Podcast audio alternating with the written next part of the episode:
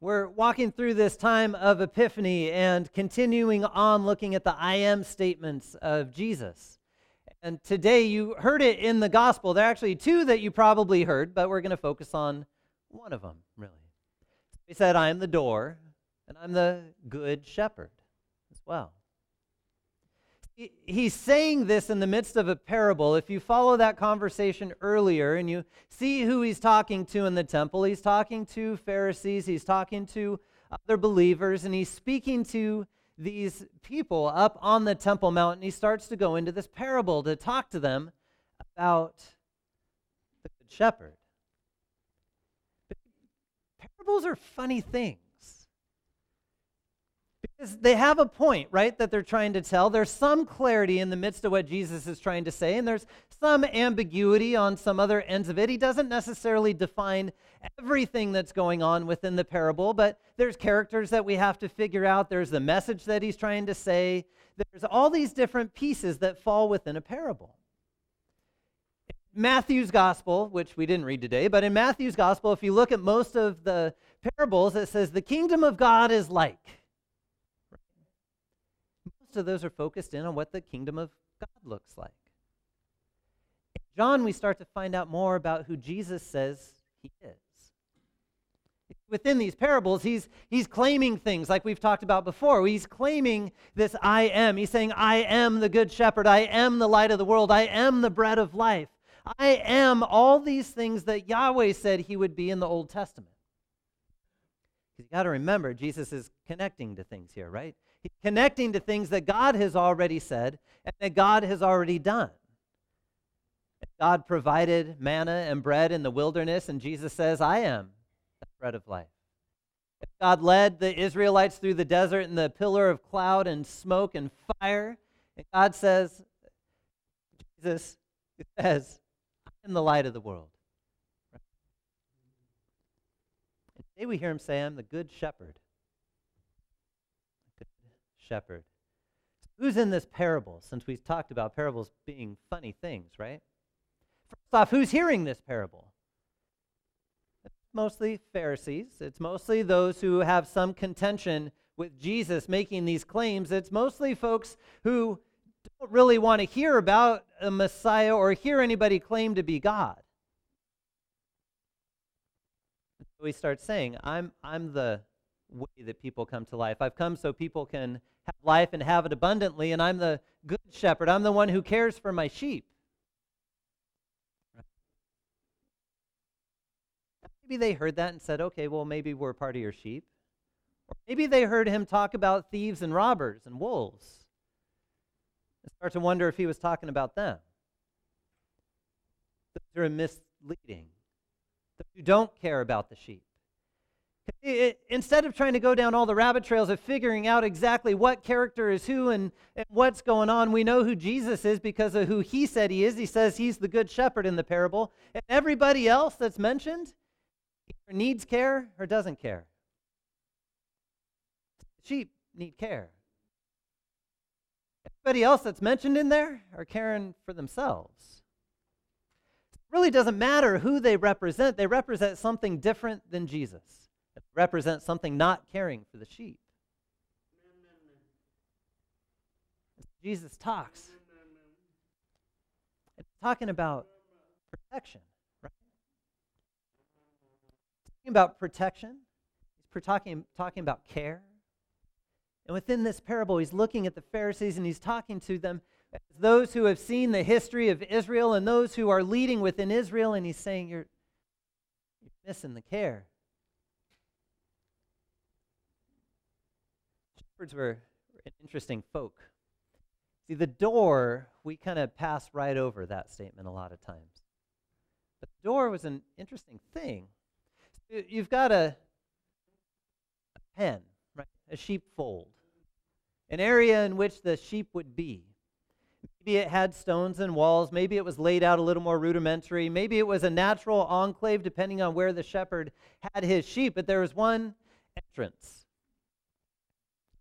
and the shepherd is the one that stood in that entrance. The shepherd is the one that, when it was time to sleep, would sleep in that entrance, lay himself down in that entrance. Anything coming in through the door would have to go past the shepherd to get into the sheep. Anybody coming over the walls was a thief, a robber, a wolf, somebody who didn't care for the sheep, somebody trying to get in a different way besides the door. And then Jesus stands before these folk who know all of this about shepherding and says, I'm the door. The way in. I'm the one protecting the sheep. Anybody else trying to get to these sheep is not coming in through me. Anybody else trying to get to these sheep another way, care for them.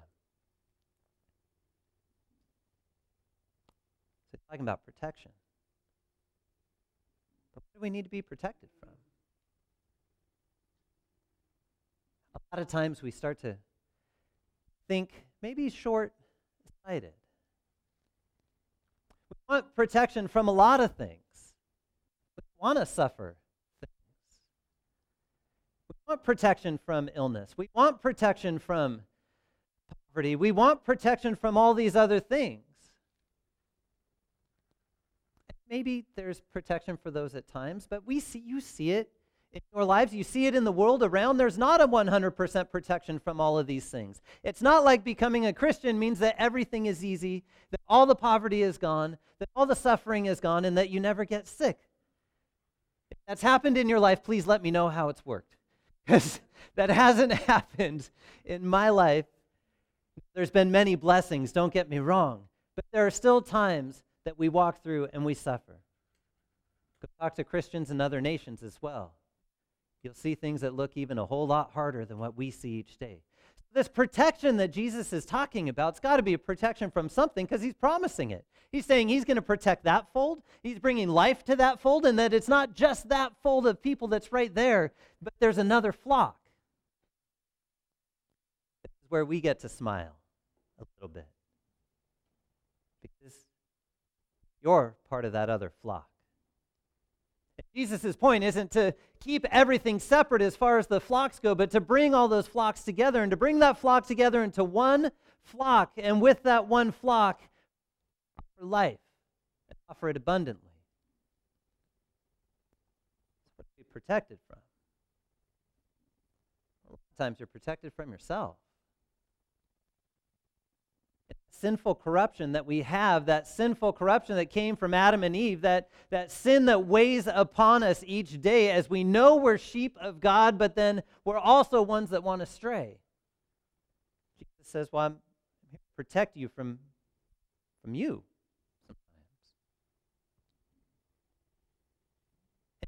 Bigger things. If Jesus is protecting that flock and offering that flock life, protecting from death. He's protecting from death. He's protecting from the one that comes to ravage and rip people away from God Satan.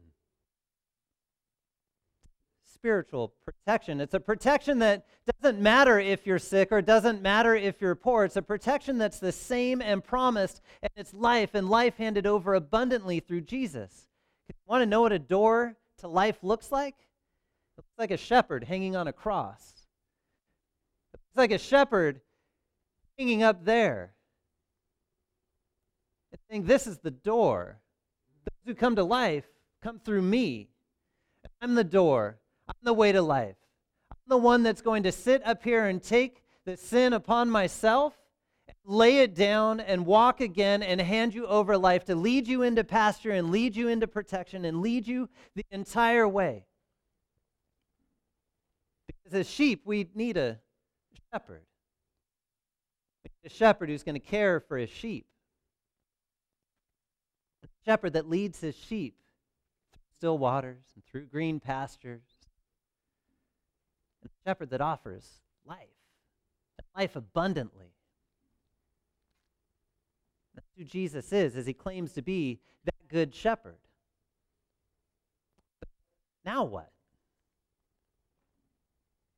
Can rest in that. And it's beautiful. But Jesus isn't walking around each day right now. He promises to come again, and we look forward to that day that he comes to usher in the new creation and lead us into those green pastures and still waters of heaven. But now, we get to look at that parable again and hear something a little bit different for us as well, because you are sheep. But you're also sheep who are called to be shepherds. The sheep who are called to be shepherds to point to the good shepherd. Each one of you has sheep in your life. Each one of you has those in your life that need to hear God's words of truth. Each one of you has folks around in your community where you get to point to the Good Shepherd and say, That Good Shepherd is the one that I get to talk about. Because as sheep, we know that we're protected. God, we know that we're protected to where cancer or poverty or any of these other things that ail us cannot pull us away from God. But Jesus has taken away the one thing that can pull us away from God defeated Satan, conquered sin, offers gracious forgiveness to you by himself, and hands over that life and that grace and that mercy abundantly by who he is, and says, This is your life, and you have it abundantly. Now go and share it. Share the good word of God handing Jesus over as the good shepherd. Share the good word of the shepherd who leads his sheep. Because as you are protected, you get to offer that life and that love abundantly to all those you get to talk to. As we are saints and sinners because of Jesus, he calls us to be sheep and shepherds as well. You can flip those if you need to have the analogy make sense, right? Nonetheless, ones who are called to lead, ones who are called to speak the truth of Jesus, all because of what the Good Shepherd has done for you. It leads you into life, into life abundantly. Amen. Would you pray with me? Heavenly Father, you've given us life. You've given us life to where we know that what you have done we will continually walk with you no matter what ails us in this life. And as we try to separate ourselves from the fold, you go out as a good shepherd and call us back in, rein us in as your sheep, as your children. And then you lead us out into green pastures again. You lead us out to speak your word. We pray that you would give us courage as sheep to be yours, to know that nothing can separate us from you. Guide us this week. Your spirit among your church. And let us speak your truth of Good Shepherd. In his name we pray. Amen.